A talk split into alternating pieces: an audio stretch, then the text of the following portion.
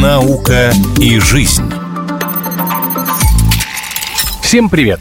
Вы слушаете программу «Наука и жизнь». С вами Егор Волгин, и сегодня я хочу рассказать вам о зубрах.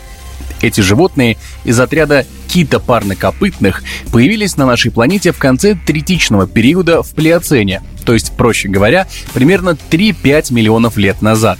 два с половиной миллиона лет назад они заселили территорию современных Европы и Азии, а в наши дни, к сожалению, являются исчезающим видом.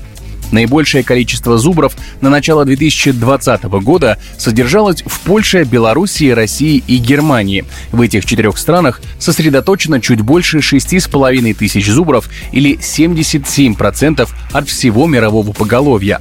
В Беларуси разведением зубров занимаются в национальном парке Беловежская пуща.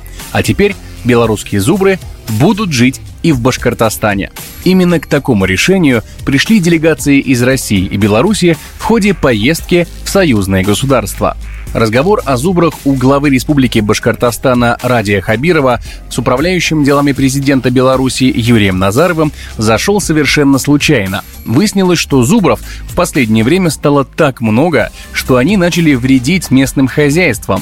Тогда и было принято решение перевести несколько особей в Россию, рассказывает заместитель директора по научной и инновационной работе Института генетики и цитологии Национальной Академии наук Беларуси Елена Гузенко. В Беларуси этот вид существовал когда-то, потом вот он там был истреблен, его восстановили, эта популяция стала поддерживаться, очень успешно эти были все мероприятия по разведению зубра. И уже в Беларуси стало зубров так много, что уже территория нашей страны, она уже не выдерживает вот эту вот нагрузку, потому что зубры свободно пасутся, уже выходят в колхозы, в совхозы, на вот эти вот агропредприятия и там наносят какой-то там ущерб. Поэтому Беларусь вполне может расселять вот этих зубров на другие территории. В Башкирии зубр обитал, поэтому эта территория, этот климат для него привычен, и здесь уже такое началось вот сотрудничество в плане восстановления популяции зубров, которые обитали когда-то в Башкирии, и из Беларуси было решено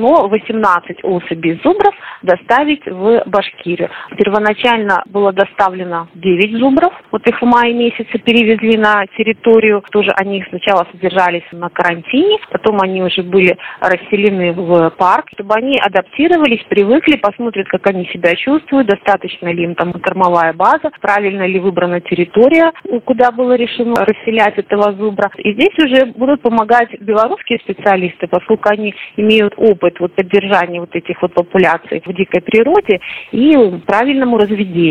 Сейчас в Башкирии создана рабочая группа по размещению в республике зубров беловежской популяции. В нее вошли представители Министерства природопользования и экологии Республики Беларусь, Академии наук, Управления ветеринарии и Россельхознадзора. Вся работа ведется под чутким надзором генетиков. Почему? Рассказывает Елена Гузенко. Почему важны генетики? Потому что для того, чтобы правильно разводить зубров, чтобы правильно производить их скрещивание, необходимо сначала их прогенотипировать, определить э, особи, которые наиболее удалены с генетической точки зрения друг от друга.